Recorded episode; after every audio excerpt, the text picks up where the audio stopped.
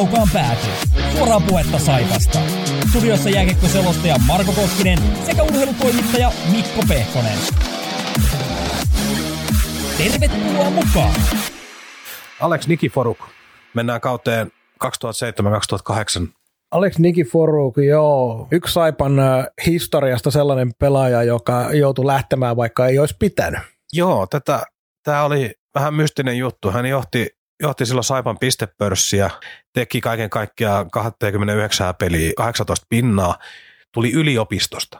Pien jätkä, erittäin hyvä luistelee, oli niinku kykyä ohittaa puolustajat ihan sillä liikkeellä ja kädentaidoilla. Ää, maalia hänen jätkää, että sillä oli niinku kova palo tehdä häkkejä. Mutta sitten sitten kun Mälkiä, Mälkiä taas on valmentaja, joka halusi niinku kurinalaisuutta ja kamppailuvoimaa ja tällaisia asioita, niin Nikiforuk ei oikein näihin raameihin sattunut.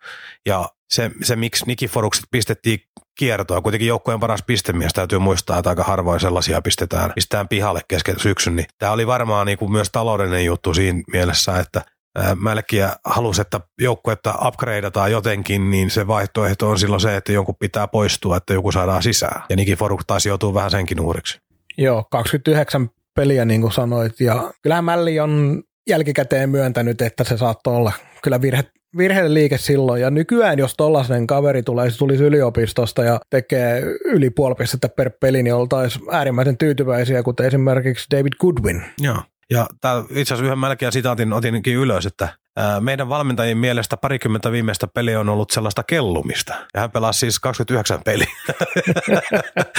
niin, tuota, se voi sanoa, että kaksi peliä kolmesta oli siis kellumista tuota, hänen mukaansa. No, tähän meni sitten aivan, aivan perseelleen tämä koko projekti, projekti että Nikiforuk pois, Greg Johnson sisään, joka oli kaveri, että toivon, että siellä kommentoi ja hukkaa kaikki arvokasta aikaa, kun sanon, että yhdeksän peliä, yksi maali ja bye bye. Joo, en kommentoi. Mutta sitten on tota, sitten meillä on se edessä, sanotaanko yksi Saipan historian värikkäimmistä tarinoista, varsinkin kun puhutaan pelaajasta, joka ei pelannut yhtään liikapeliä. Puolustaja James Sanford, joka tuli Saipaan huonokuntoisena ja lähti yhtä huonokuntoisena. Kuunnellaanko heti tähän alkuun tarina silloisen toimitusjohtaja Sami Koikkalaisen kertomana? No joo, kyllä me tota, siihen aikaan niin tietysti kiekollisia puolustajia etittiin silloinkin, niin kuin niitä sitä aina tuntuu olevan semmoinen, semmoinen harvinaisuus. Niin tota, ää, muistaakseni Selini Atunkaa silloin, silloin hoidettiin Saipassa, tai hoidettiinkin Atunkaa tätä urheilupuolta sille, että meillä ei silloin urheilutoimenjohtaja ollut, niin tehtiin omien töiden lomassa näitä kartotuksia ja sitten muista mitä kautta tämmöinen nimi nousi esille kuin James Sanford ja sitten hänen statseja tietysti tutkittiin ja tuumattiin ja katsottiin, että se on kiekollinen puolustaja ollut 18-vuotiaiden kisoissa Kanadan joukkuessa ja oli hyvillä teholla juniorisarjoissa pelannut ja sitten hänen silloisen agentin kanssa niin tuota, sovittiin siitä, että tähän sisältyy tämmöinen tryout-jakso. Eli tarkoitus oli yksi plus yksi vuotinen sopimus sitten niin kuin jatkaa tryout-jakson jälkeen, mutta tuota, siihen aikaan nämä tämmöisten nuorten pelaajien tryoutteja paljon pyrittiin, koska meillä oli ollut aika paljon tämmöisiä kentän ulkopuolisia ongelmia ja niitä välttämiseksi niin yritettiin sitten saada aina tryoutti jakso, mistä nähtiin, että minkälainen pelaaja on ja onko tosissaan ja sopiiko sitten Saipan Saipan pelityyli. Ja no sen Sanford saapui Lappeenrantaan ja heti kävi selväksi se, että ihan huippukunnossa hän ei silloin ollut, mutta ajateltiin, että siinä rajat aikana varmasti saadaan treenikertaa alle ja miestä kuntoon ja voisi olla sitten semmoinen etsitty apu Saipalle tuon kiekollisen pelin. Ja kiekollisesti ja liikke, liikkuminen oli ihan hyvä, että näki, että kyllä hänellä niin kuin taito on taustalla, mutta tota, sitten nämä kaukalon tietysti tämmöiset lieveilmiöt, kaukalon ulkopuoliset asiat, niin ne nousi aika iso roolia tuossa rajat jakso aikana ja se oli aika selkeä sitten siinä kohtaa viheltää se peli poikki, että kumminkin kaverin kanssa olisi ollut töitä vielä eessä, että olisi saatu semmoinen liika, liikapelaaja kuntoon hänet ja tota, aikaa oli vähän ja sitten nämä kentän ulkopuoliset asiat, niin paino vaakakupissa sen verran. Päätettiin puoltaa peli poikki siinä kohtaa ja uskon, että oli, oli silloin ihan oikea ratkaisu ratkaisu Saipalle siinä tilanteessa.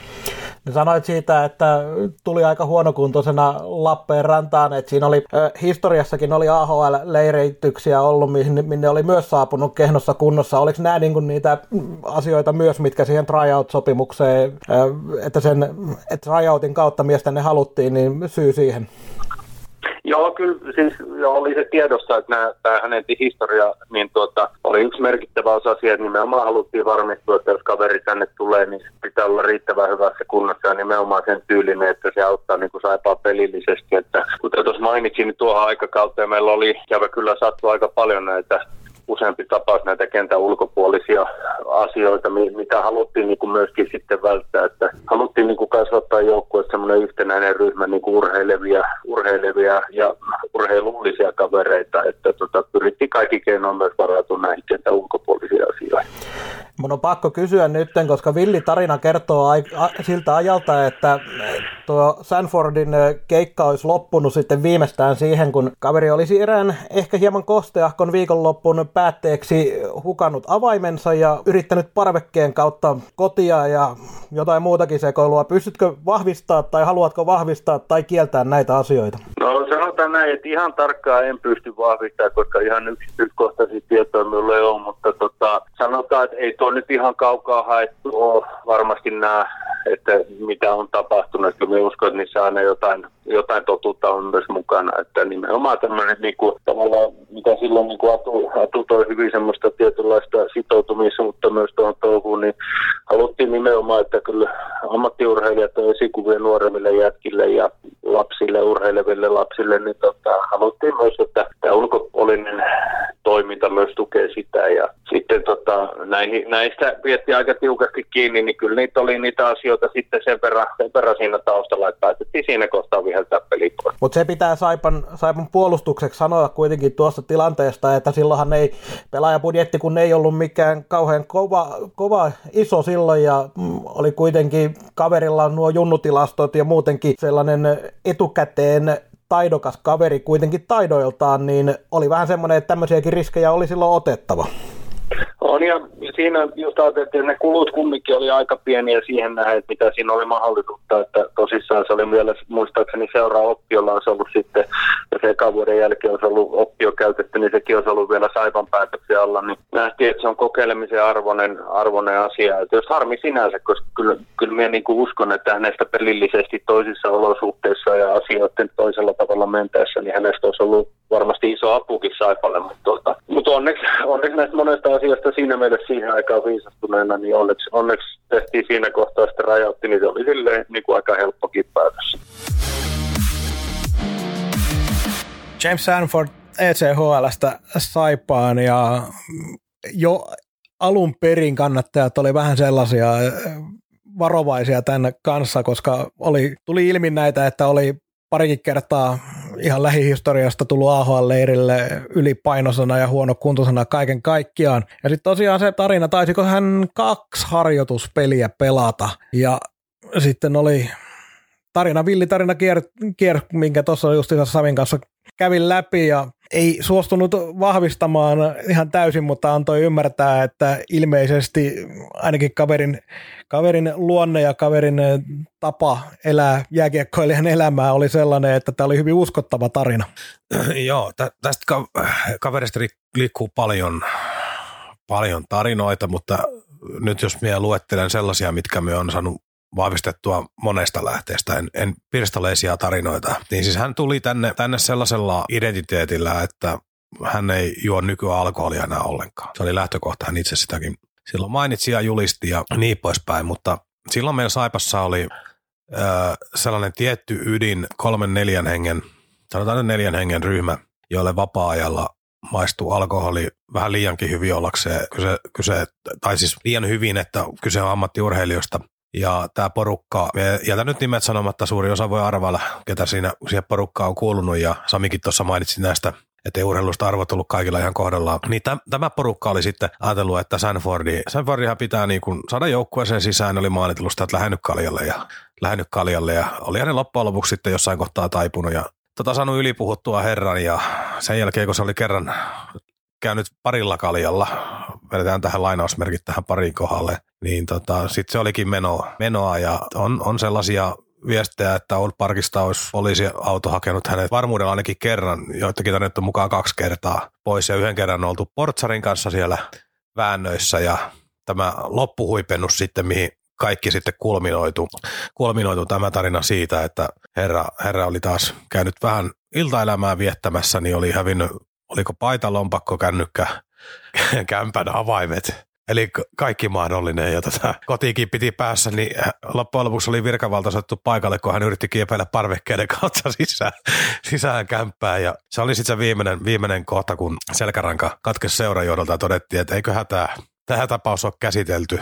käsitelty. Eli kyllä hänet, hänet vei niinku ihan puhtaasti viina ja sitten se mitä vähän pelättiinkin, just se huono kuntoisuus ja muuta, niin selkeästi tällaisessa urheilullisessa asenteessa on muutenkin ollut toivomisen varaa, niin tämä viina, viina oli vaan sitten niin kirsikkakakun päälle. Joo, ne pari harjoituspeliä, niin ei, hän ei esittänyt niissä yhtään mitään sellaista, että kaikki, äh, kaikki mairittelevimmatkin äh, kommentit oli sellaisia, että kyllähän sieltä näkee, että siellä jotain kiekollista taitoa on, mutta ei, ei, kukaan ei jäänyt kaipaamaan. Tuskin edes Lappeenrannan yöelämä. Joo, ja si- siitä niin kuin kaikki kunnia, tuossa Sami kertoo asiaa hyvin, niin Saipa ties nämä riskit ja oli varautunut niihin. Eli ei oltu sidottu suoraan mitään koko kauden palkkapottiin tuohon kaveriin. Tuosta pääsit kivuttomasti irti, mutta mutta tuossa mittaluokassa, mitä kaikkea tämä kaveri perseili ja ryyppäsi ja heilu vapaa tuolla ja kadotteli tavaroita ja riiteli pokeen kanssa ja kaikkea muuta, niin en mie toista tällaista tarinaa saipa historiasta. Niin kuin ulkkareiden osalta varsinkaan ei, ei ole tiedossa, että, että joku olisi niin sikailu näin paljon. Joo, ja eikä tarvitse tullakaan kyllä samanlaisia tarinoita ja tuskin enää, tuskin enää ihan, ihan helposti tämmöisiä saipaan eksyä. Joo, ja sitten toi, toi, mihin viittasin vielä, että siellä oli sellaista vähän epäurheilullista ydintä, ydintä niin saipahan sitä sitten myöhemmin ratkoa ihan sillä, että se lähdettiin tietoisesti hajottamaan. Tänä päivänä mien niin jaksa uskoa, että olisi mahdollista missään mittakaavassa. Että jotain samanlaista oli silloin myöskin nimeä sanomatta, mutta pel- Lahden pelikansissa oli myös sitä kulttuuria. Siellä oli niitä oman, oman kylän poikia, jotka liikassa pelasi, niin siellä oli myös tämä vapaa-ajan viettokulttuuri joihinkin noihin aikoihin niin kuin hyvin, hyvin paskalla tolalla. Ja sielläkin jouduttiin sitten kovalla kädellä alkaa jossain kohtaa karsia sitä porukkaa pihalle. Kaukaan pääty. Suoraa puhetta Saipasta. Saipassa venäläisiä ei ole ihan hirveän paljon rajan läheisyydestä huolimatta pelannut, mutta yksi hyvinkin mielenkiintoinen pelaaja oli Dimitri Nabokov vuoden 1995 Chicago Blackhawksin ykköskierroksen varaus. Ja muutamia kausia myös NHL pelannut, ei kovin hirveän paljon, mutta kuitenkin. Hyvin mielenkiintoinen pelaaja, näytti kaikelta muulta kuin urheilijalta, mutta oli jär, järjettömän hyvä peliäly. Oli, siis kädet ja peliäly oli aivan huippuluokkaa. Ja samaan aikaan esimerkiksi liike näytti siltä, kun olisi kilpikona vedellyt. Et sillä, oli, sillä oli syynsä, että se Lappeenrantaan päätyi. päätyi. Ja siis noin taustathan on hurjat. Hurjat ykköskerroksen varaus.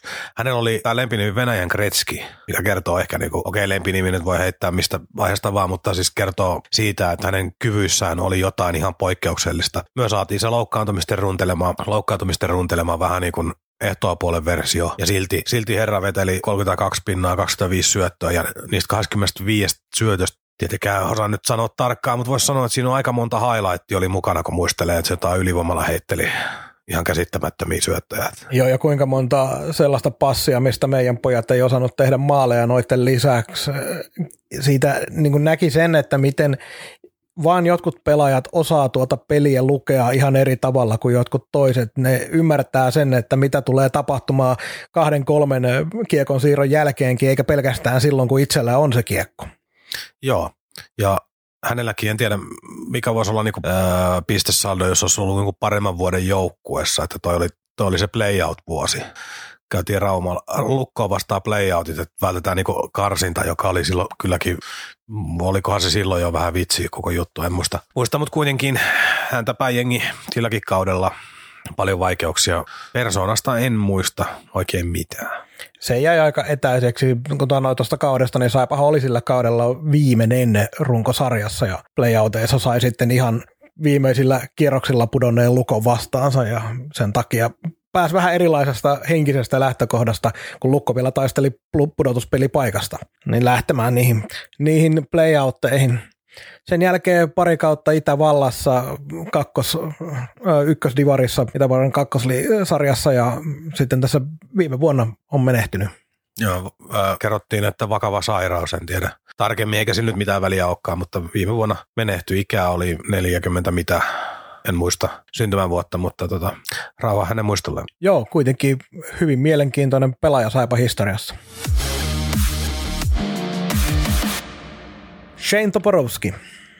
Oikeastaan Banhamin jälkeen sellainen kanadalaispelaaja varsinkin, joka tuli jo ennestään Suomessa tähtistatuksella saipaan. Joo, toi on kassalle, mikä on jäänyt itselle mieleen, että erittäin, tai erittäin, no, mutta harvinainen nyt ainenkin.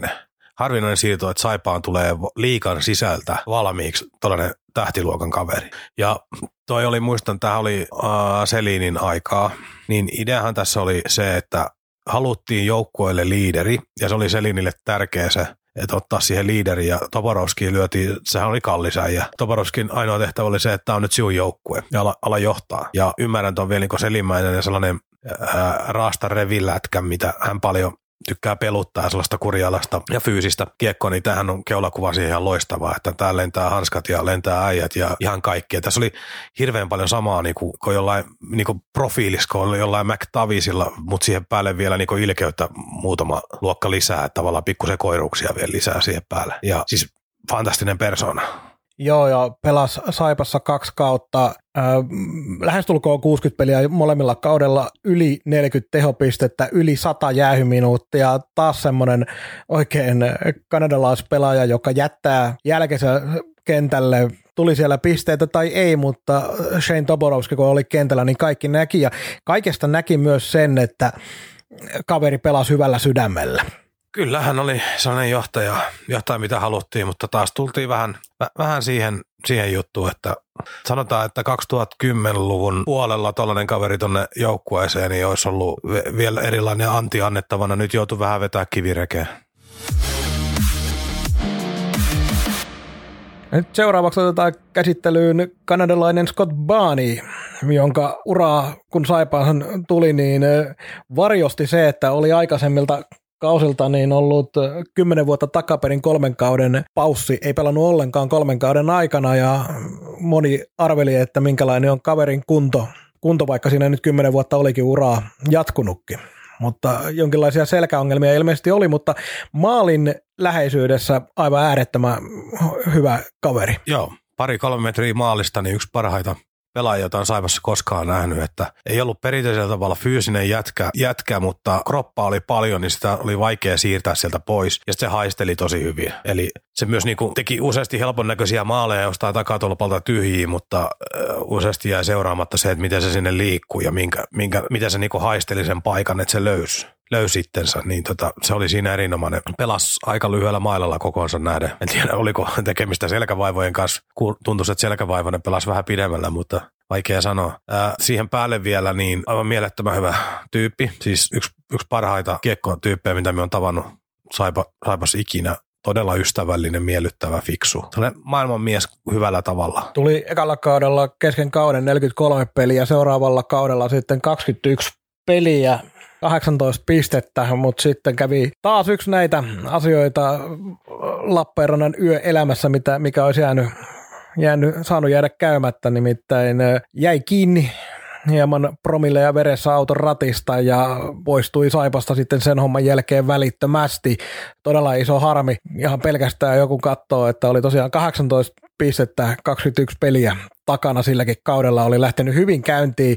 Tyler Reidenbach tarjoili ja muutenkin toimi niin kuin tämä kanadalaiskaksikko aika hyvin. Kyllä, muistan, muistan hyvin, hyvin, se tuli jossain poliisin tiedotteessa, että, että Lappeenrannassa on jäänyt, se oli tyyli, no muista mikä ilta, keskiviikkoilta, torstailta, mutta Lappeenrannassa on kuitenkin ratissa kärähtänyt kanadalainen mieshenkilö ja oli tota, syntymävuosi muistaakseni myös mainittu. Siinä niin heti alkoi kellot soimaan, että ei tämä muuten montaa, montaa pysty olemaan samaan aikaan, että ei voi, että onko täällä mahdollista ja sitä sitten kysyin, kysyin toimistolta ja silloin sanottiin, että ei ole mitään kerrottavaa ja ei siitä nyt mennytkö, mennytkö pieni hetki, niin tota, iltapäivälehdet alkoi ottaa koko rahalla irti siitä hommasta ja siis muistan edelleenkin, että harmitti aivan tolkuttomasti. Enkä, enkä nyt puhu siitä, että Saipa menetti hyvän maalintekijä, vaan harmitti se, kun se tyyppi oli vaan niin hyvä ja tiesi, että se on tehnyt nyt jotain sellaista, joka on niin hänen luonteen vastasta oikein niin raskaalla kädellä. Ja nopeasti kerkesin häntä nähdäkin sen jälkeen, ennen kuin, ennen kuin hän lähti. Ja tota, hän oli aivan romuna.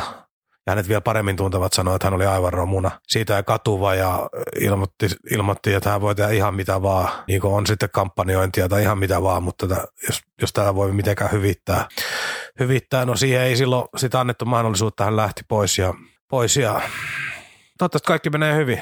Ihminen teki yhden virheen, virheen, jonka hän on myöntänyt, eikä hän ole sitä kierrellyt millään tavalla, tavalla myöntänyt sen, niin se leimaa hänen uraansa ja tekemistä Saipassa paljon, ja ymmärrän sen. Käynyt, kävi HPKssa pelaamassa sitten, siellä ei enää ura lähtenyt Suomen sarjassa hirveän hyvin käyntiin, mutta se, just se, että Baani oli siihen Saipan, siihen kyseiseen joukkueeseen erinomainen palanen, ja tämä on omalla kohdalla jäänyt sellaiseksi tilanteeksi, että vaikka mä ymmärrän tietenkin Saipan ratkaisu, varsinkin kun tässä on kaikki nämä Stanfordit ja kaikki muukin tämä alkoholikulttuurin rikkominen Saipassa, Saipassa oli ideana, niin siitä huolimatta tässä tilanteessa tuli semmoinen olo, että nyt Saipa teki virheen, nyt olisi pitänyt antaa kaverille tuki ja mm, kuten sanoit niistä, että olisi tehnyt jotain valistustyötä sun muuta, niin siitä olisi voinut Saipa myös ottaa jollain tapaa jonkinlaisen media-arvon kiinni ja päästä sillä tavalla hyvien joukkoon, vaikka aihe tietenkin oli äärimmäisen vakava. Mutta oma fiilis jäi siitä, että silloin Saipa pikkasen hätiköidysti kyllä teki sen päätöksen, koska jos mä olen oikein ymmärtänyt, niin se päätös tosiaankin julkistettiin jopa lehdistölle ennen kuin sitä oli oikeasti Saipassa päätetty. No me muistelin kanssa pikkusen samaa, että se oli niin kuin omistajien hallituksen leiri ja sitten oli toimiston leiri ja siellä omistajapuoli teki siinä kohtaa päätöksiä. Mutta kuten sanottu, niin kyllähän tietenkin sen päätöksen sillä tavalla ymmärsi, koska justiinsa oli ollut varsinkin James Sanford historiassa, niin ei haluttu lähteä enää sille tielle. Kaukaan pääty. Podcast, joka ei kumartele, vaan jolle kumarretaan. Joo, mutta tuohon Baarniin viitata, niin mennään seuraavaksi sitten siihen pelintekijäpuoleen. Samettisen pehmeät kädet ja lätyt hallussa oleva kaveri Tyler Redenpah. sellainen kikkarapää Kanadasta, hauskan näköinen. Tyyris Tylleröksi myös sanottiin, en muista mistä se lähti. Tyyris Tyllerö tosiaan ihastutti kyllä välittömästi sillä mielettömällä pelisilmällä ja niillä, niillä syötöillään ja oli oli hyvää vauhtia menossa supertähtistatukseen Saipaan, kunnes tajus se itse, että on supertähti. Joo, tota, muistikuvat on jotenkin vaan ristiriitaiset, kun siis se jumalaista lätyy tietenkin ylä, ylivoimalla niin aivan älyttömän kova Tulikohan Tanskasta tai jostain tuollaisesta paikasta Tanskassa tuli Saipaa, kyllä. Ja tota, silloin oli taas vähän skeptinen, että miten tämä nyt on mahdollista. No ajat on myöhemmin opettanut, että Tanskasta tullut aika kovia ukkoja, että nämä sarjat ei aina kerro kaikkea. Niin jotainhan siinä sitten tapahtui, että Saipahan teki jatkosopimuksen. Se oli eka vuoden, se oli marras tai joulukuu, saattoi olla jo marraskuu. Eli hyvissä ajoin niin kiinnitettiin, nähtiin, että tämä on hyvä jätkä. Niin kun se seuraavan syksyn tuli, me, en tiedä, onko siinä välissä alkanut kaduttaa se, että tuli Saipakas jatkosopimus tehtyä, kun sieltä tuli jotenkin ihan eri tyyppi. Se ei enää moikkailu hallin käytävillä, se ei enää hymyily samalla tavalla. Muutamat muutakin tutulta on kuullut, että se lopetti moikkailu ja muuta ja katteli kenkiä. Ja sitten pelasta tuli niin positiivisesti ihan kivasta kaverista tuli jotenkin etäinen aika kusipään olonen. Ja en tiedä yhtään, mitä siinä tapahtui. Et yksi veikkaus oli se, että onko, onko tämä Saipan jatkosopimuksen tekemisen jälkeen niin oikeasti vaan tullut sellaisia tarjouksia, että alkanut ärsyttää ja ei huvittaisi yhtään tulla, kun siitä jäi just sellainen haluton ja innoton ja kaikkea tuollaista jätkän niin profiilista jäi käteen, että tavallaan aika paska se loppumaku kaiken sen jälkeen, miltä hyvältä se näytti alussa. Joo, silloin Scott Barney tuossa tuli mainittua, niin hänen kanssa hyviä, hyvä yhteistyö, varsinkin ylivoimalla justiinsa tosiaan, mutta heti kun pelaajalta katoaa se halu pelata joukkueelle ja halu pelata joukkueessa, ilmeisesti tämä nyt oli Tylerilta kadonnut, niin kyllähän äh, silloin vaan yksinkertaisesti, vaikka tehopisteet edelleen ne oli sillä toisellakin kaudella ihan ok, mutta se hajottaa sitä joukkueen kemiaakin jo aika paljon. On, ja sitten jos katsellaan hänen, hänen tehotilasta puolta, hän teki ylivoimalla paljon pisteitä, mutta miinus 15 ja miinus 18 oli kahdella kauden lukemat. ei ole niin ykkössentteri ihan kauhean hyvä, ei, itse asiassa ihan kauhean. Että kyllä ykkössentteri pitäisi pystyä ainakin pelaamaan voittavaa jääkiekkoa. Ja tota, se jotenkin tämä se niinku kaveri, kun se saa paljon anteeksi sen takia, kun se on niin hyvä syöttää. Se pelintekijä. Sai anteeksi sitä puolustusmoraalia, niin kyllähän sitten jonkun verran myöhemmin, niin herätti suurta nauruaihetta itsellä, kun Jukka Rautakorven tappara otti sen keikalle myöhemmin, niin mä muistan, kun kävin naurattaa, että ihan oikeasti Jukka Rautakorpia toi, toi jätkä jotain kiinnosta puolustaminen eikä työnteko niin kuin pätkääkään. Et, et, et mikä helvetin juttu tämä on. No se keikka ei kauan kestänytkään, mutta oli jotenkin ihan käsittämätön, kun siitä pystynyt sanoa vanoilla näytöillä, että ei, ei, ei, ei tap, niin Rautakorven tapparaa, ei ikinä tollaset pärjää Joo, ja nyt päättyneellä kaudella 35-vuotiaana Aasian liigassa, Aasian liigassa, niin taidot kaverilla kanssa olisi. Kävi toki pelaamassa IFKssa ja pelikansissa. IFKssa ei onnistunut pelikansissa vähän paremmin ainakin pisteiden valossa, mutta on se jännä juttu, joillakin, joilla on hurjan kovat taidot, niin miksei sitten kiinnosta se pelaaminen niin paljon, että siitä saisi siitä saisi jopa kovempiinkin liikoihin mahdollisuuden kuin pelkästään Suomen liiga.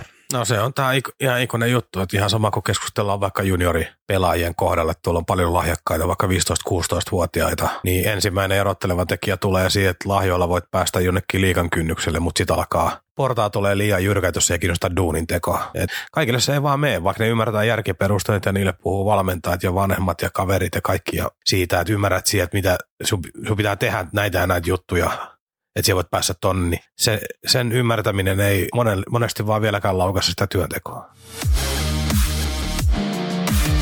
Kaudella 2010-2011 Saipassa nähtiin useita mielenkiintoisia, mielenkiintoisia ulkomaalaispelaajia.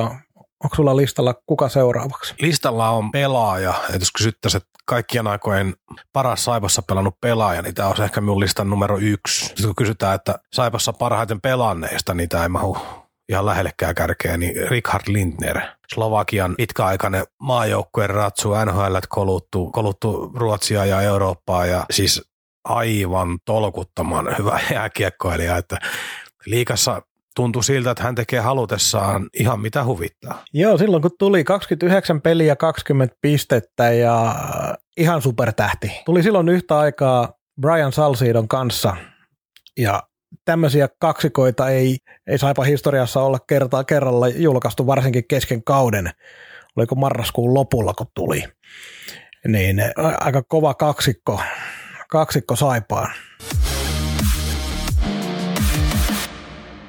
Tämä oli siinä mielessä aika, aika mielenkiintoinenkin, että me oltiin tuota, silläkin kaudella, taisi olla meillä aika paljon loukkaantumisia ja tota, ennen siirtoa ja umpeutumista, niin etsittiin tämmöistä kiekollista puolustajaa, joka toisi leveyttä ja osaamista saapa takalinjoille. Ja Ekana siinä sitten tota Brian Salsidon nimi nousi esiin ja hänestä, hänestä kuultiin pelkästään tavallaan se taustatiedot oli, mitä selvitettiin, niin pelkkää hyvää, että entisiltä joukkuekaverilta valmennukselta, ketä oli hänen kanssa töitä tehnyt, niin saatiin todella hyvää palautetta ja hyvillä tehoilla hän oli pelannut aiemmin, niin oli aika semmoinen selkeä. Ja oltiin niin kuin alun perin niin kuin Salfido tänne hommaamassa ja sitten Salfido näytti, että tuota, se homma menee läpi, niin sitten tuli esille, esille kun vähän kuin salama kirkkaalta taivalta tämä Richard Lindnerin nimi ja alkuun itse suhtauduin siihen, että kun tuota, siihenkin aikaa, kun näitä pelaajia kartoiteltiin, niin aika paljon liikkui nimiä aina suuntaan toiseen ja pelaajagentit monestikin niin käytti paljon semmoisia nimiä toi esille, mitä ei välttämättä ollut aina edes saatavilla. Ja itse silloin alkuun kuvittelin, että Lindneri oli just tämmöinen, että nimi pyörii esillä, mutta ei, ollut saat, ei sitten olisi saatavilla. Mutta tota, sen verran sitten kumminkin sitä lähdettiin sitä asiaa selvittää ja siitä ilmeni tämmöinen asia, että hän oli paljon tehnyt just näitä sitä edellisinä vuosina, että oli tehnyt näitä alle kuuden kuukauden sopimuksia, että pelannut pelannut sitten aina eri joukkueissa. Ja sitten kun sitä selvitettiin sitä asiaa, niin se alkoi koko ajan niin kuin kirkastua, kirkastua, että meillekin se, että tämä onkin oikeasti mahdollinen. Ja siihen aikaan piettiin, piettiin tuota, sitten palaveria seuran sisällä ja mietittiin, että mitkä meidän rahkeet on. Ja sitten tuota, mikä oli pelaajan ja hänen agenttinsa tuota, hintapyynti ja mikä oli seuran näkemys, niin asiat kohtas toisiinsa ja täytyy sanoa, että se oli noista pelaajien julkistuksista varmaan yksi mieluisimpia, kun pääsi samalla niin Richard Linter ja Brian Salsidon julkistamaan. Että, tota, niin kovaa pakki kaksikkoa en muista, että ikinä olisi yhdellä kertaa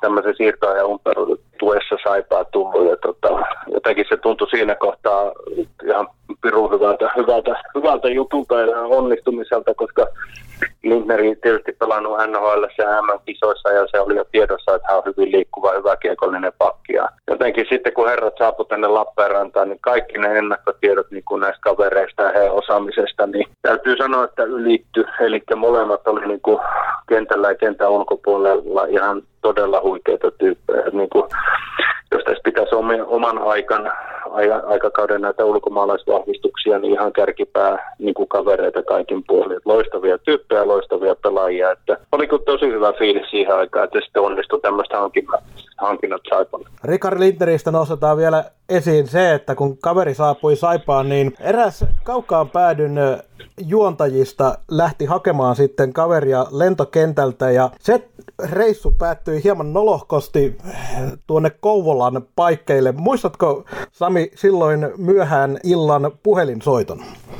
Kyllä, kyllä nyt kun sanoit, niin palautuu pikkuhiljaa asia mieleen kyllä. Minkälainen fiilis oli just sillä hetkellä, kun ilmoitettiin, että nyt on tilanne se, että tuossa on Slovakian maajoukkuepuolustajan kanssa ollaan ää, Kouvolan paikkeilla tien varressa ja ihmetellään, että mitä tehdään seuraavaksi? No kieltämättä aina, aina tota, tämmöiset yllätykset niin pistää miettimään, että, että, että, että no voi voi, että mitä nyt, miten mennään eteenpäin, mutta aina tämmöistä asiat on saatu ratkennut. Myös tuntuu, että no pelaajatkin, niin tässä tapauksessa varsinkin Lindnerin nyt kun oppi häntä tuntemaan, niin ei varmaan häntä hirveästi haittanut, että varmaan on, oli urallaan isompiakin kommelluksia. Että, tota, siinä mielessä tällä jälkikäteen niin ihan, ihan hauska muisto myös muistojen joukossa. Ja otetaan saman tien kiinni tuohon tarinaan, joka hieman, hieman lähti aukeamaan, mutta ei kokonaan.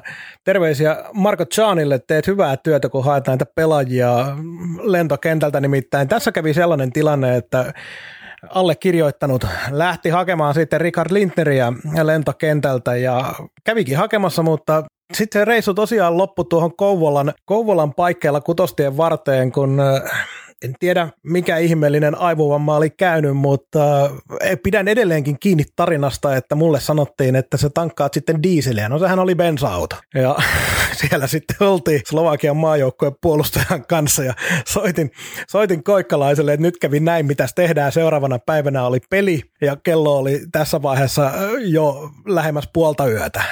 Ja Koikki sanoi, että ei muuta kuin ota taksi, kamat taksiin ja eh, takaisin. Ja se, mikä tästä tilanteesta teki äärimmäisen hauskan, oli se, että kuinka, kuinka rennosti Richard Lindner tämän tilanteen otti vastaan. Ja siinä sitten höpöteltiin taksia odotellessa ja hän kertoi tarinan maajoukkue ajoiltaan, joka oli suunnilleen koko ura, mutta olivat kertaalleen Slovakiassa olleet pelaamassa jonkun maajoukkueen harjoituspeli.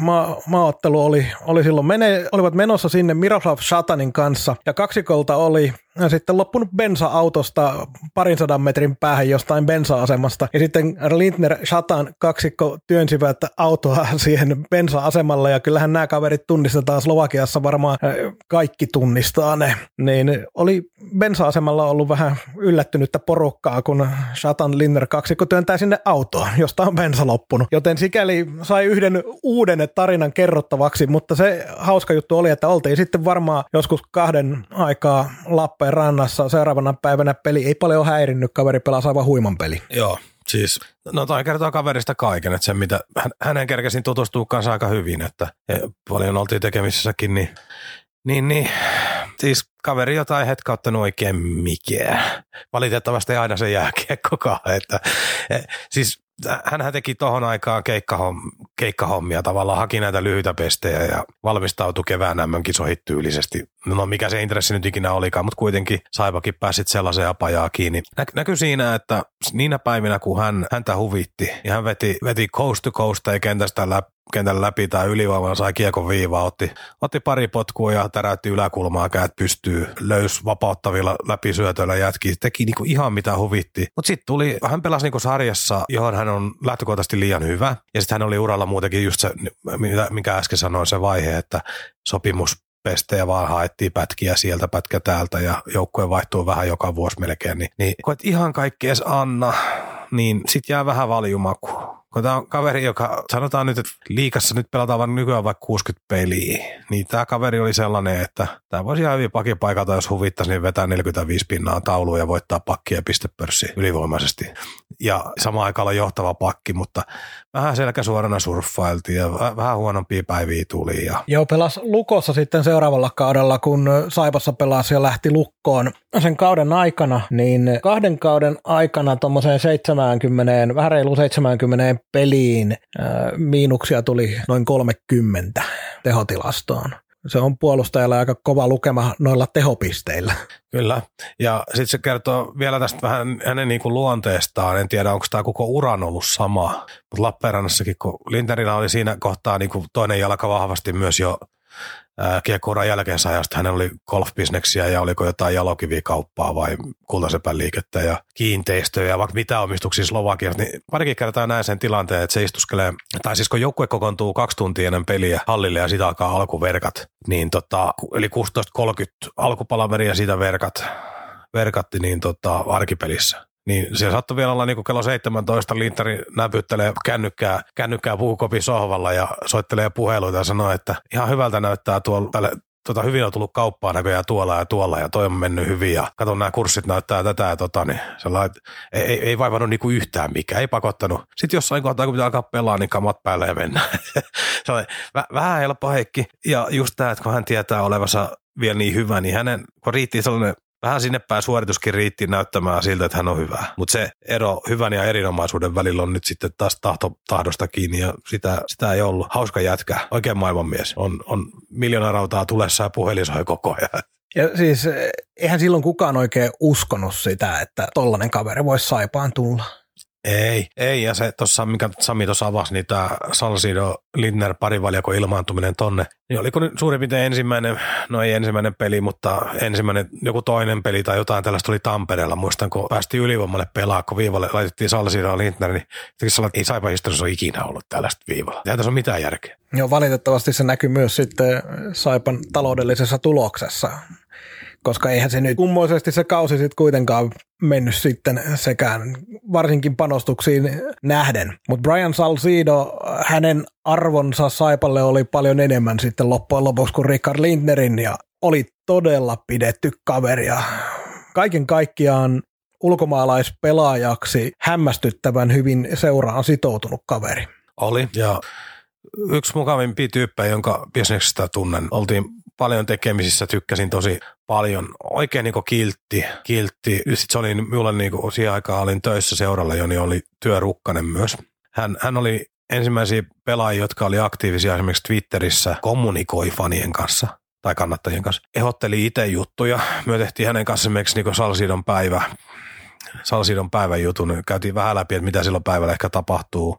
Mutta sitten kun todettiin, että ei tiedä, niin tämä otti vaan videokameraa, teki yhden päivän leikkaskin vielä valmiiksi niin oli todella, todella, todella pätevää ja noissa. Ja sitten kun Salsino palasi silloin Jypin ja näiden reissujen jälkeen Saipaa, niin googlettelin tuossa vähän, että mitä Soosi, Soosi on nyt sitten tehnyt, niin se julkistettiin videolla, mikä hän teki kotonaan Kaliforniassa ja siellä oli se kannattajien tekevä lippu taustalla, niin en muistanutkaan, että se aiheutti niin paljon julkisuutta se, se videojulkistus, että ne oli silloin vissiin harvinaisempia kaiket. Kaiket, kun siellä oli viitattu Miuhukki monessa monessa jutussa, että tota, kenen idea ja mitä kaikkea ja muuta. Nykyään on ihan arkipäiväistä tavaraa, tavaraa mutta sekin lippukeissi oli vielä, kun hän meni fanien sydämiin, niin eikö se mennyt jotenkin niin, että se lippu, missä oli Salsidon naama ja jenkki, jenkkilippua ja niin poispäin, niin eikö se ollut toimitettu hänelle Siperiaan, kun hän pelasi?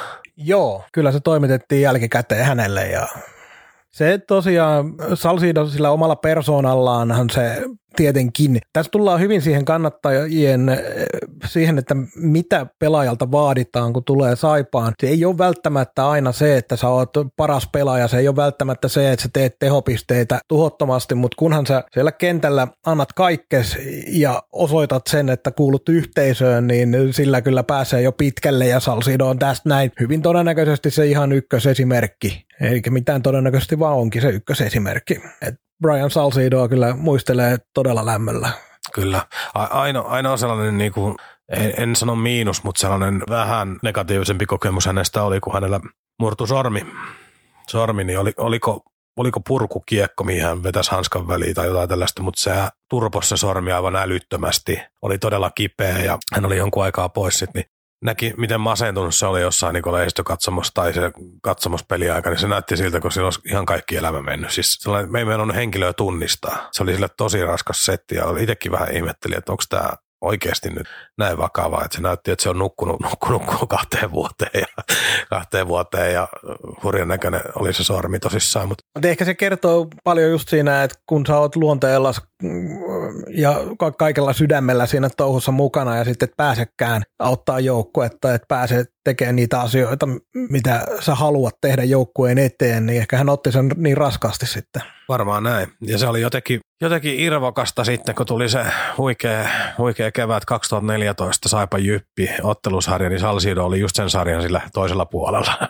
Joo, ja tämä oli hyvä siinä kaikki muistaa sen Ville Hämäläisen maalin, mikä pomppaa Rajaniemen tuosta tuosta kilvestä yläilmoihin ja tippuu sitten maaliin, niin se on nimenomaan Salsino, joka siinä kyseisessä maalissa, mikä käytännössä oikeastaan ratkaisi sitten sen pelin, kun se oli se tasoitusmaali, niin tota, se jotenkin tuntuu, että se oli kohtalonivaa.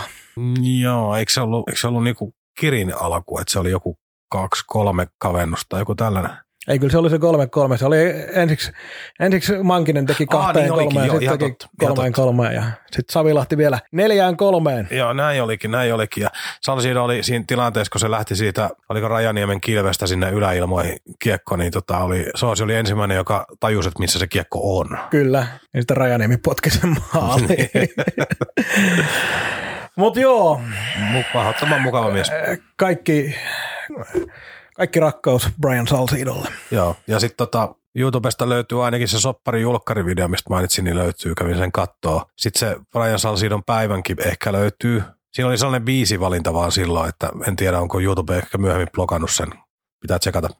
Ja sitten löytyy myös Villimiesten 10-vuotis juhlatervehdys Brian Salsidolta, niin sekin löytyy. Joo, ja sitten tämä uh, Home is where your heart is tyyppinen pätkä löytyi Villimieheltä. Se oli tota CHL, e, kun se palasi takas, niin oli, Joo. oli tota seisoma katsomaan päädys lakana. Kyllä. Paljon matskua Saipasta ja Brian Salsidosta YouTubesta löytyy, joten käykää ihmeessä katsomassa. Mutta tota, kun puhutaan näistä pitkälinjan saipalaisista, nyt Salsido käytiin läpi, niin mehän emme, emme yksinkertaisesti voi sivuttaa ruotsalaisherraa, joka pelasi täällä seitsemän vuotta ja Saipan historian pisimpään seurassa ollut ulkkari. Joo, Pär Savilahti Nagander ja se, että oot seurassa pisimpään pelannut ulkomaalaispelaaja, niin etkä ole mikään pistennikkari, vaan enemmänkin semmoinen peruspakki, joka kovalla työllä teki itsestään sellaisen, joka silloin Saipan Jyp 7 ottelun sarjan ratkaisumaalin teki, niin se jotenkin sope, soveltuvasti kuuluu hänelle. Kyllähän hän olisi, on ollut Saipalle niin pitkäaikainen siellä ja oli, oli tärkeä pelaaja. Ja tuota, niin oli jo silloin alun perin ennen kuin itse tulin, niin Atu, Atu aikaa ja Atu ja Sanni aikaa siellä silloin, niin hänen luistelu ja liikkumisen ja fyysisyyttä, niin kuin jalkojen voimaa, Huhtalajuuden ja kumppanit oli tehnyt paljon töitä ja hän oli mennyt sitä kautta niin kuin silloin eteenpäin. Muistan joskus, kun hän tuli silloin Saipan, niin oli itse Sapkossa vielä, taisi joskus pelata jonkun pelin Jukureissakin jopa sakki silloin, että meitä vastaankin. Että tuota, niin, niin, mutta niin oli, oli mennyt niin kuin fyysisesti eteenpäin, totta kai se iso koko ja ulottuvuus, semmoinen, semmoinen tuota, pitkä maila ja, ja pystyi pelaamaan kyllä tiesi tavallaan niin kuin omat rajansa siitä, että ei lähtenyt aina yrittämään liian, liian monimutkaisia vaikeita juttuja, että pyrki pitämään sen peli sillä tavalla simppelinä. Ja sitten laukaus oli, oli ihan hyvää luokkaa ja monipuolinen pelaaja pystyi niin kuin ylivoimassa alivoimassa pelaamaan ja persoonana sitten kanssa niin ei, ei kyllä ollut koskaan hänen kanssa ongelmia, että hyvä, hyvä tyyppi ja helposti niin pystyi asiat käymään läpi ja ottamaan, otti vastaan niin kuin palautetta ja pystyttiin keskustelemaan asioista. Ja tietysti varmaan itsellekin jäänyt mieleen se seiskapeli jyppiä vastaan silloin, niin Sakke taas muutama tekikin se yhden vai kaksi maalia heidän viivasta ranteella, niin jäänyt varmaan mieleen niin kuin isona, isona kuvana hänestä. Joo, ja jos nyt tässä muistilokeroita kaivaa, saatat muistaa paremmin, mutta eikös ollut vielä niin, että Savilahti isoksi mieheksi, niin viihtyi tuolla Kimpisen juoksuradalla aika hämmentävän kovilla tuloksilla. Joo, kyllä hän pystyi, niin oli, oli urheilijana sillä tavalla kanssa monipuolinen ja oli niin kuin testeissä siellä niin isoksi kaveriksi liikkumaan ja tuommoisen koordinaation, niin oli, oli kyllä, näki, että oli, oli, oli harrastanut monia, montaa lajia nuorena. Pärre tuli Saipaan äh, Ruotsin Allsvenskanista, eli kakkossarjasta, ja siellä ei pisteitä tullut, mutta Saipassa tehtiin kyllä äh, Savilahti Nakanerin kanssa hurjan hyvää työtä fyysisesti, ja saatiin sieltä jollain ihmeen keinolla myös ne kiekolliset avut esille, koska nopeasti vilkaisen sivuun, äh, siellä on 60 pistettä kolmeen kauteen. Ei se, ei se kovin huonosti ole. Joo, no oliko kaksi kertaa 20 pinnaa? Joo, ja sitten se ainoa, ainoa se on 15 pinnan, niin sekin oli 41 peliä. Niin, eli jos, jos liikas tekee pakki 20 pinnaa, niin sehän on kova projapykki. No oikeasti. On, on.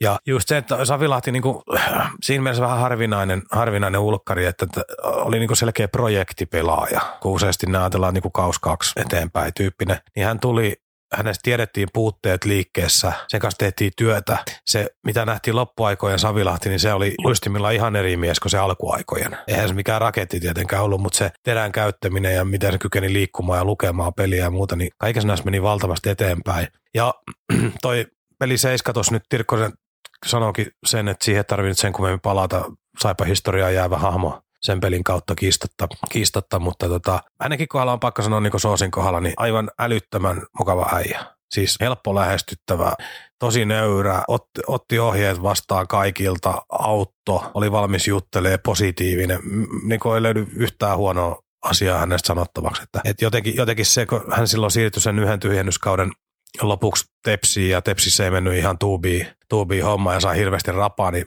hyvä, että niin tuntunut henkilökohtaisesti pahalta, pahalta kun tota, tiesi, että se jätkä on kaikkea muuta, kun ne, mutta kun ne sai lyhyen otannan ja ei oikein lähtenyt, Joo, eikä se ollut hyvä kaus pelillisesti kuitenkaan Saipassakaan. Et mä tavallaan ymmärrän sen, että toisen jengin kannattajat eivät tietenkään ota, koska heillä ei ole sitä henkistä ei sidettä pelaajaa. Mutta kun mainitsit on noin Salsido vielä, niin Salsido ja Savilahti Nakanderhan on ystävysty Saipassa erittäin hyvin. Liekö pojat vieläkin mättää jotain tota verkon ylipelejä? Ehkä. Ne pelas silloin Saipa aikana ainakin paljon. Ja pelas sen jälkeenkin, kun Salsido lähti. Niin mietin, oli jotenkin Siperi ja Lappeenranta ja en tiedä aikaeroa, mutta ilmeisesti siellä jotain pelejä pelattiin silloinkin. Mutta nämä on molemmat tosiaan sellaisia pelaajia, joista kyllä niin kuin kannattajat ei ikinä tule unohtamaan. Joo. Ja eikö Savilahti laittanut nyt hokkarit? Kyllä, nyt lopetti viime kauden päätteeksi uransa. Kiitos kaikesta Pärrelle. Sitten saatiin 2011-2012 kaudelle latvialainen nuori Robert Jekimovs, taitavan oloinen kaveri kaiken kaikkiaan. Peksin valmennuksen alla. Kuunnellaan alkuun, että mitä Peksillä on kaverista sanottavaa.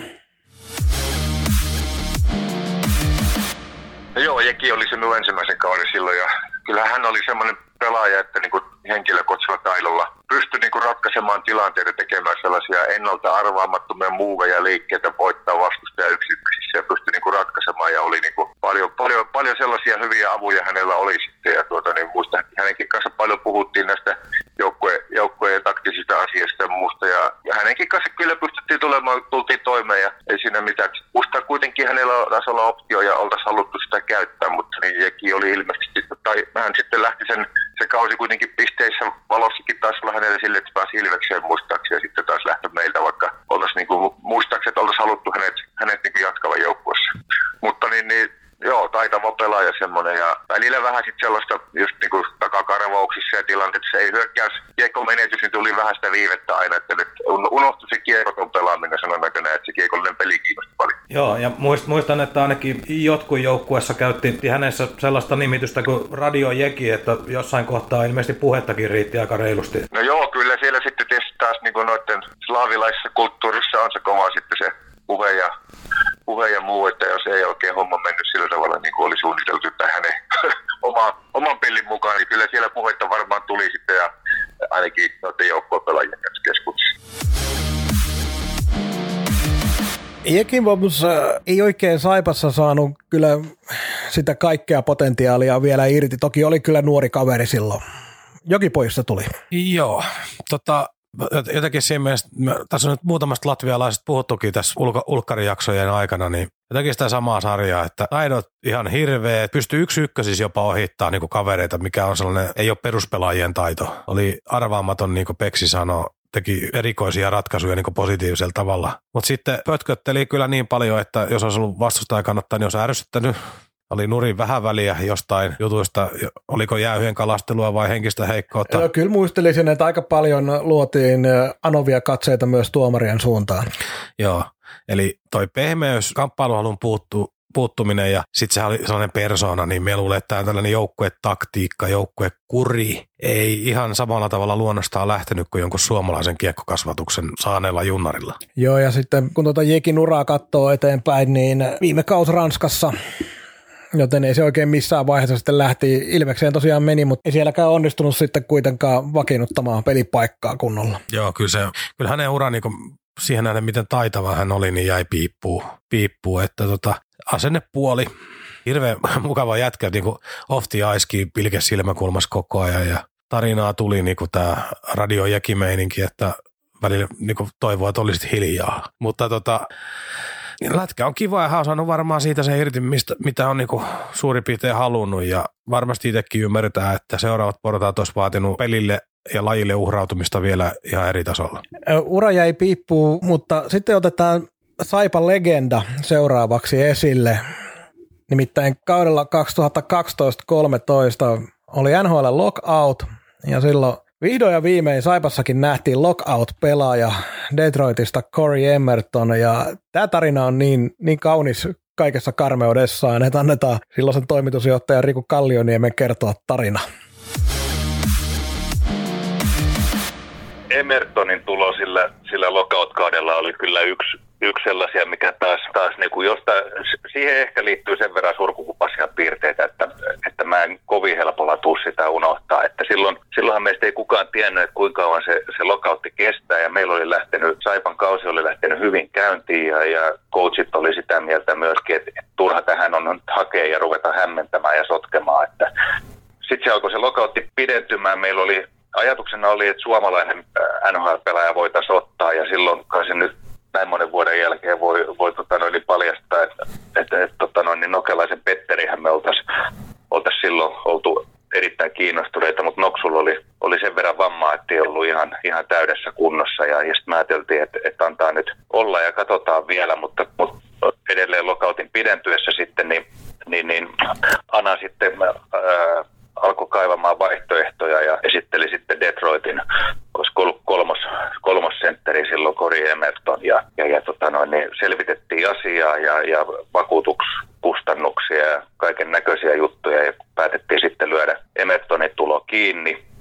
Muistan vielä, että Markkasen Jussi oli silloin tota, pelas Sveitsissä ja sen jälkeen kun me oltiin oltiin tuo Emerton sainattu siihen, niin, Jussi vielä laittoi mulle tekstiviesti, että se oli Henrik Zetterbergin juttu kanssa jutellut ja vahvisti, että nyt on muuten hyvä haku, että nyt tulee teille, teille kova jätkä. Ja odotukset oli korkealla tietenkin, kun tulee tota, meillekin nyt sitten NHL-pelaaja. Ja pieni pikantti yksityiskohta oli se, että kun, kun sitten tota noin, niin meidän toimisto, toimistohenkilökunta alkoi sitä siirtopapereita ja muuta valmistelemaan ja muuta ja katsoi tietysti, että millainen kaveri tässä on tulossa, niin, niin katsoi tuon korin kuvan ja mulle jäi mieleen, että ne vielä totesi, että nyt oli niin kuin mallikelpoinen haku sitten ihan kuvankin perusteella. Ja, odotukset korkealla ja sitten niin kuin iso, iso matkustaminen tietysti kaveri Detroitista Lappeenrantaan ja suurin piirtein niin kuin, olisiko nyt ollut yhden reenin kerennyt vetää, niin, niin bussiin ja, ja sellainen niin kuin syksyinen märkä musta oikein niin, kuin, oikein niin suomalainen synkkä syksyinen keli kuin olla ja osaa, niin bussilla Kuopioon. Mä lähdin sinne vielä, vielä meidän hyvän kumppani Kaatasen Markuksen kanssa mielestäni, niin lähdettiin sinne sitten erikseen kattoon peliä ja, ja, kovat odotukset sinne tota, Niiralan Montu yläriville katsomaan, että miten meidän NHL, NHL-vahvistus tuosta suoriutuu ja, ja, ja tota noin, varmaan suoriutui ihan hyvin, mutta aika lyhyeksi se jäi. Että se taisi olla tosiaan toinen vaihto, kun se katosi sit kuvasta. Ja muistaakseni vielä Puroharjun nakille mä laitoin sitten tekstiviestiä sieltä yläriviltä, että mitäs nyt tapahtuu, että missä se, missä se kaveri nyt on. Niin, niin se oli jo siinä vaiheessa sitten, sitten tota noin, niin Kuopiossa jonottamassa siellä semmoisen niin kaikkien perjantai-illan normi humutörttöilijöiden kanssa, niin jonotti Kuopiossa sairaalassa röntgeniin ja kiekko sormeen ja niin mielettömän huonot säkä, että justiin toppausten väliin ja kiekko jotenkin kantilla ja tormi poikki ja, ja tota noin, just just ehti bussiin, joka lähti takaisin sitten matsin jälkeen myöhään illalla Lappeenrantaa ja sormipaketissa ja jätkät vielä mun mielestä väritti sankari tuli, tuli joukkueeseen, niin nyt ollaan niin kuin raikkaat kahdeksan tuntia siinä bussissa ensin Itä-Suomessa ja sitten takas tullessa niin sormi poikki ja, ja, ja vanhoilta VHSiltä niin vanhaa kummelihuumoria vielä jätkät tykitti tulemaan sieltä. Seuraavana päivänä se istui sormipaketissa siihen aamu, aamureenesi ja alettiin järjestelemään matkustamista takaisinpäin. Että mietittiin siinä, että kyllä taisi tolle kaverille jäädä tämä Lappeenrannan visiitti ainakin mieleen sellaisena, ei välttämättä uran ihan, ihan tähtihetkenä, mutta taisi Korikin kuitenkin sen jälkeen tehdä ja tekee ihan hyvää uraa kuitenkin KHL ja Sveitsin sarjoissa. Että, että, me, meidän osalta jäi silloin vähän, vähän niin kuin lyhyeksi se anti. Pitäisi jossain vaiheessa varmaan myös Corey Emertonilta kysyä, että minkälaiset muistikuvat jäi kuopiolaisesta sairaalasta. Mä voin kuvitella sen, että kun siellä, siellä tätä aineesta, mikä ilta myöhään aina ensiapuun itsensä järjestää, niin NHL-kiekkoilijalle ei varmaan mikään kaikkein miellyttävin paikka. No ei, ei varmasti. Ja, tota, vielä toi maalailu tuossa, että itse otin, kun paketissa tiedät jo, että nyt kävi pahasti ja jätkät kattelee paluumatkalle jotain kummelia suurin piirtein, niin, niin ei varmaan paljon naurattanut, että mikä, mikä meininki. Ja tästä, hänestähän voisi, niin kuin, sanotaan, että pelaajista kaiken maailman maalikoosteita ja highlightteja kerätään, niin hänestä voit kerätä kaikki vaihot, niin se on niin noin viisi minuuttia YouTubeen. Että. Ei, ei kuule kestä senkään vertaa, koska se oli, kaksi, se oli toinen vaihto. Missä... Oliko niin nopea? Kyllä, Hitto, kyllä. Joo, niin se olikin. oli toinen vaihto, blokkas kiekon sormellaan. Niin, ja... viisi minuuttia, niin otat siihen alkutekstit ja väliplanssit. no joo, draama nelkein saadaan vähän venytettyä kieltämättä. Mutta Tähän oli myöskin sellainen pelaaja, että hän oli sellainen äh, saippamainen haku, että ei ollut mikään niinku ykköskorin tähtipelaaja lokautista, vaan enemmän tällainen kahden suunnan niinku luottoratsu. Joo, 10 pistettä 71 matsissa Detroitissa edellisellä kaudella, että ei tosiaan varmaan joku saattoi jopa ajatella, että no minkä takia tänne nyt tuollaista, eihän toi osaa mitään.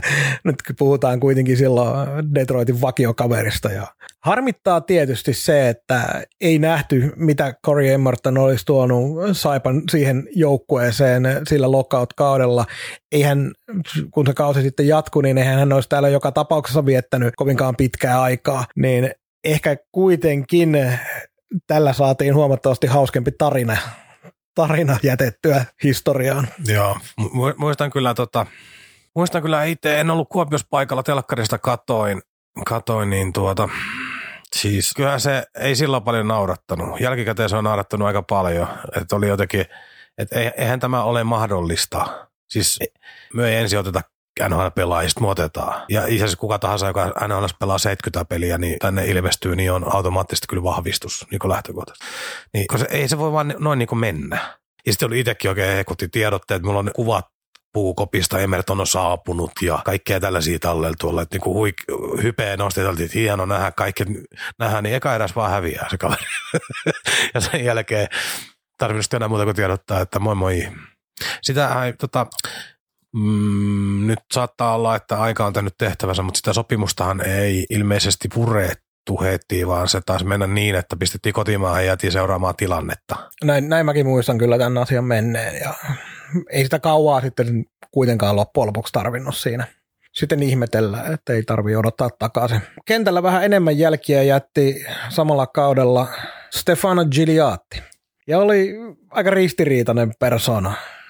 Mennään tähänkin Peksin kommenttien kautta.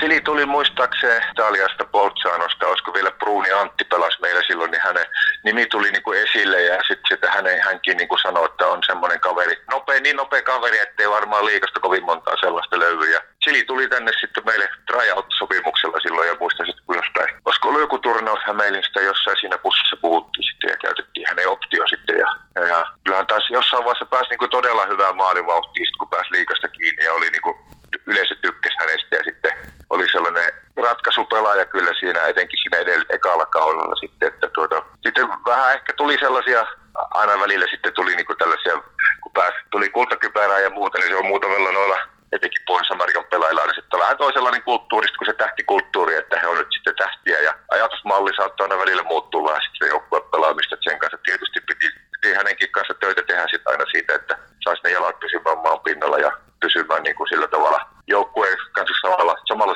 Joo, ton, muistan, muistan itsekin, että valmennus silloin, ei ehkä niinkään julkisesti, mutta ainakin tuolla kulisseissa silloin tällöin näistä, näiden pelikuriasioiden kanssa tuskaili, että ei ihan, ihan sanotaanko viimeistä kynäpiirtoa myöten kaikkea tehty niin kuin oli sovittu.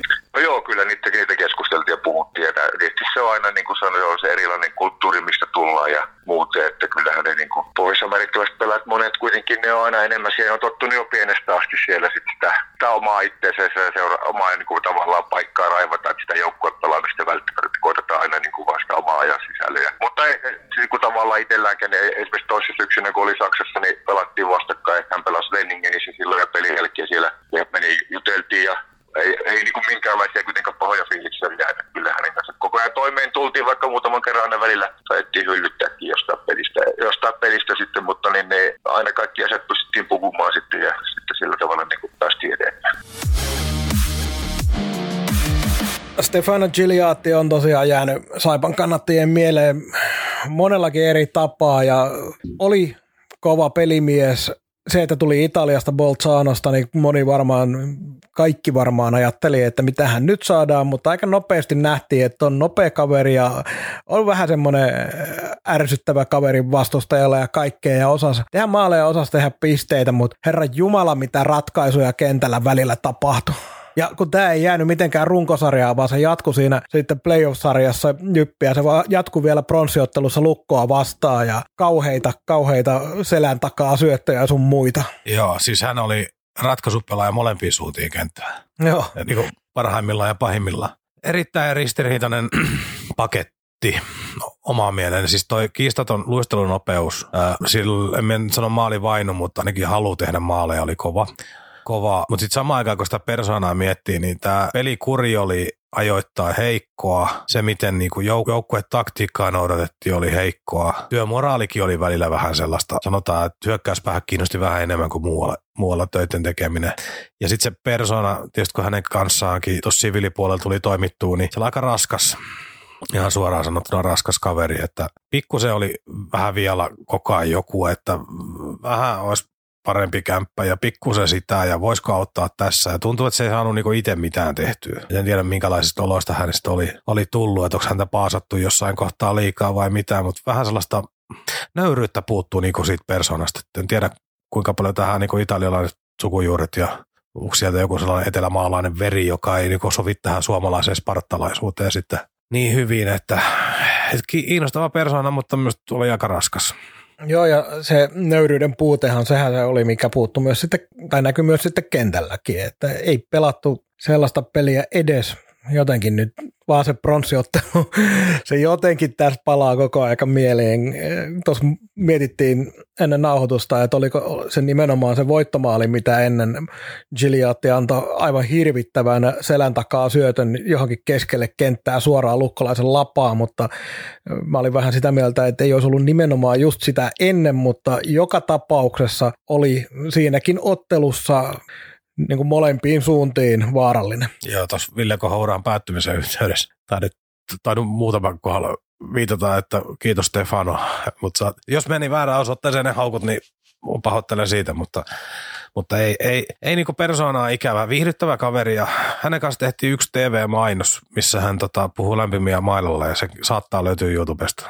Saman kauden lopussa kävi tämmöinen harvinainen sitä ennen harvinainen asia, että Saipa hommas vahvistuksen siirtoerajan lopussa ja nimenomaan ihan puhtaan vahvistuksen, ettei ajateltu suoraan, että nyt tehdään jotain loppukauden sopparia ja seuraavaa kautta, jos on hyvä. Brad Moran 14 ottelua 15 pistettä.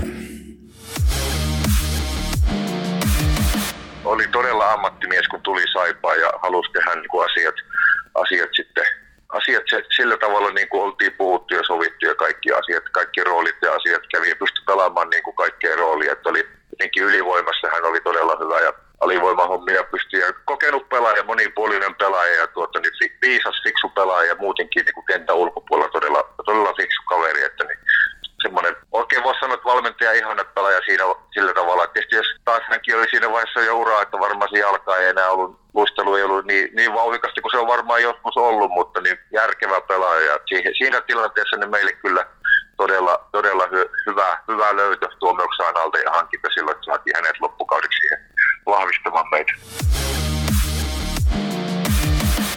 historiahan Moranin kanssa oli tietysti lyhyt, niin kuin sanottu, siirtorajan lopussa sisään ja ei mitään, mutta tavoitetaulukko vahvistaa siihen, siihen tota niin, kevääseen joukkuetta ja se katkesi siihen villikorttikierrokselle Hifkiä vastaan.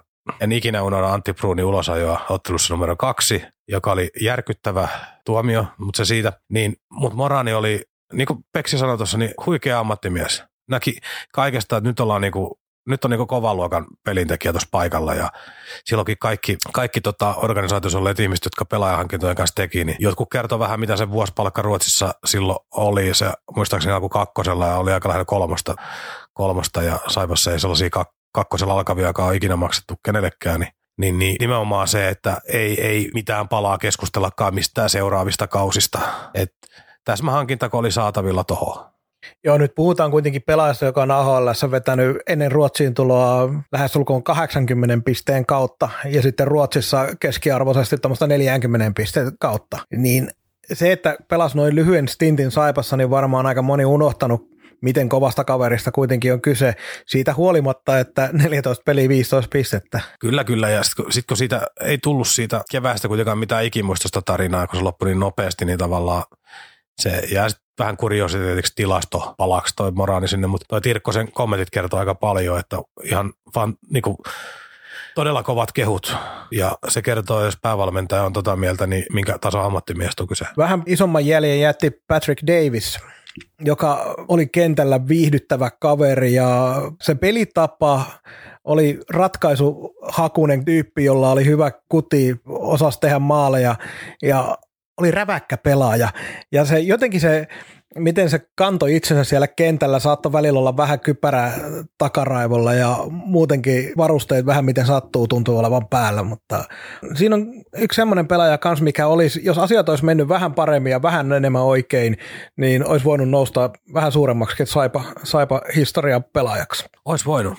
Hän oli iso roikale, joka luisteli ja lujaa. Ja sekö lähti esimerkiksi niin yksi yksi tilanteessa pakki haastamaan menemään tota rinnalle ja ohi, niin se oli pirun vaikea pysäytettävä. Ja malliesimerkki siitä, mitä tuossa Tirkkosen kommenteissakin kuullaan vielä, niin siitä, että esimerkiksi niin kuin tilastot ei kerro kaikkea, eli edellisen kauden, mistä Saipa hankki, niin tilastot oli paperilla heikot, mutta rooli oli aivan jotain muuta kuin Saipassa.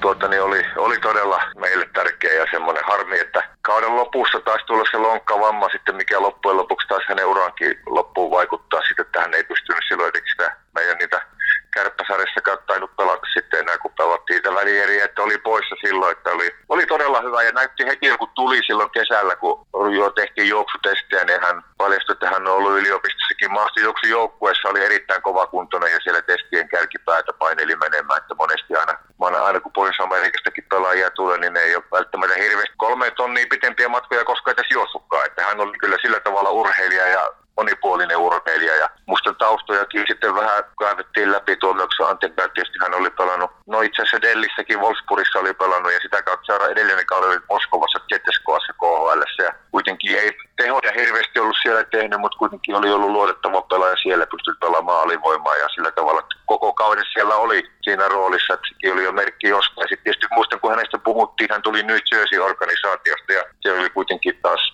GM-nä olisiko ollut Louis Lamorello, joka vaati todella kurjalaisuutta pelaajilta ja sellaista niin kuin, taktiikkaa sitoutumista ja sieltä organisaatiosta oli tullut, niin sitäkin piettiin niin kuin, positiivisena, positiivisena plussana, että hän on sellaista myllystä kyllä läpi käynyt, että ei varmaan tule niin kuin, olemaan ongelmia Suomen liikaa sopeutumisessa.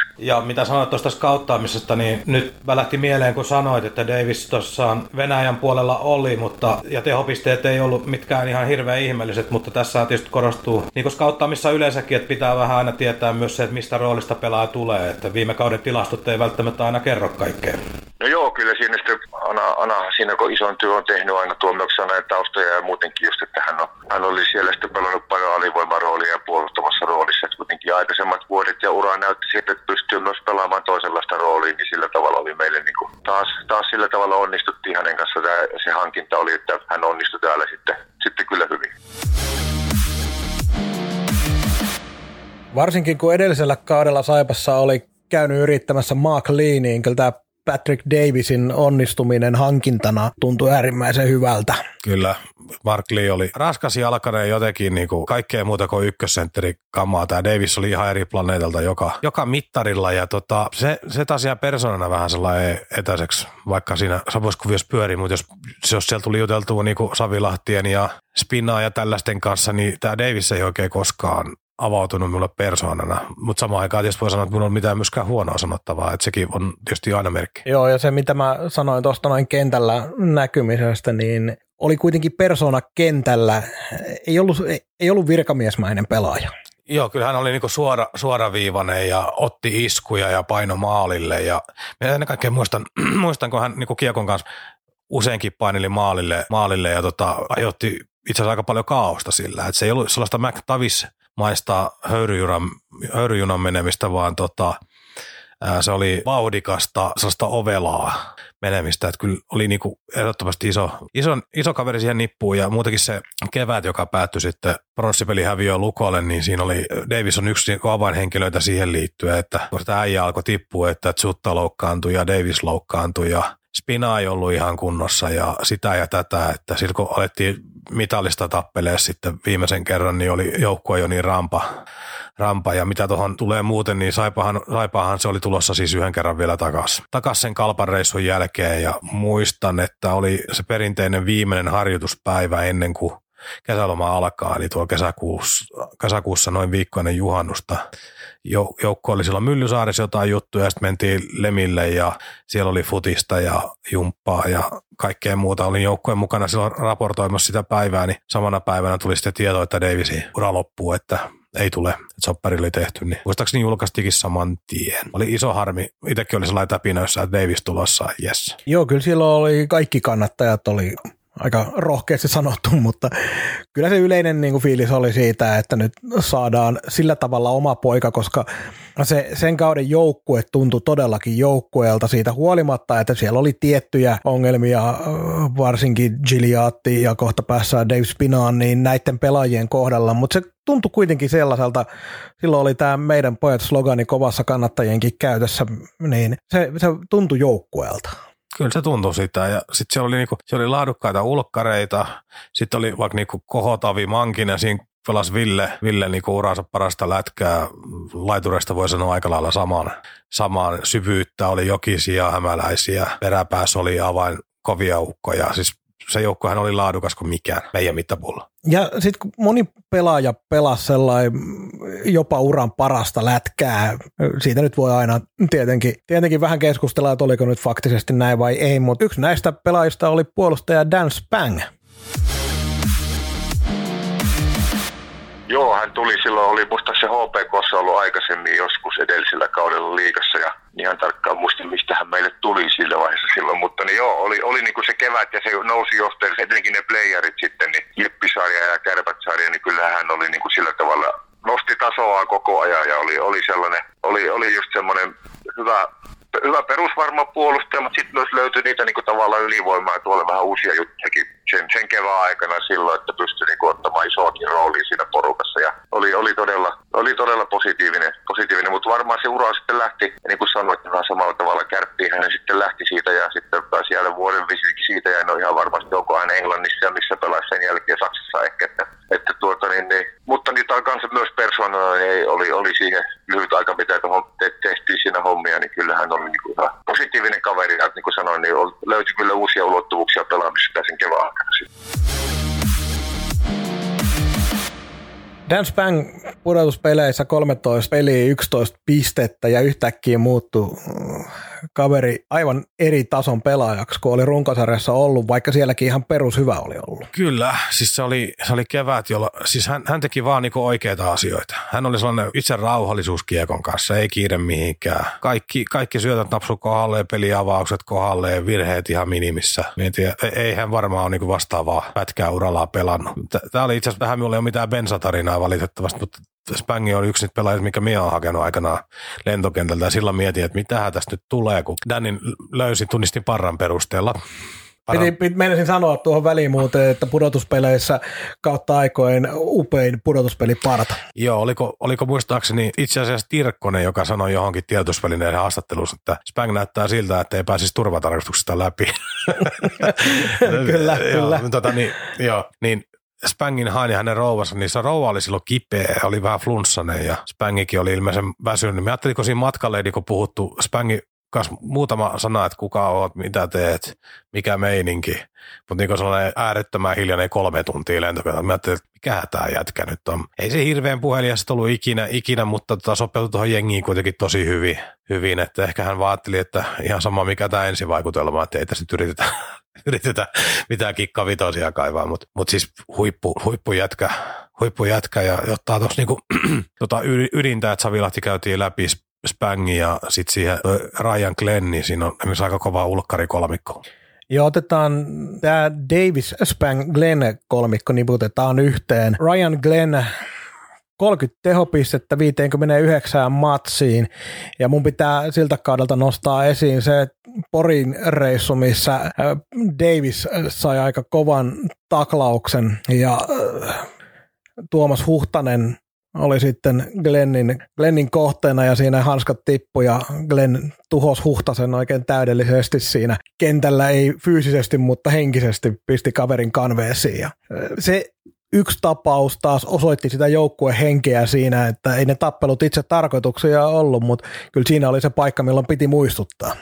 Joo, se oli se hetki, oli niin tässä ja nyt ja Glenn otti sen. Ja jos minä väärin muista, niin Huhtanen vielä itse asiassa niin kuin tässä jälkikäteen sanoi, että se oli ok ja hän ymmärtää. Että joo, siinä kyllä, ei niin joo jäänyt. nimenomaan näin, että hän oli siinä. Mä en edes muista, että olikohan se niin, että olisiko Huhtanen jopa ollut vähän siinä sellainen äh, aktiivinen siinä tappelun hakemisessa jopa.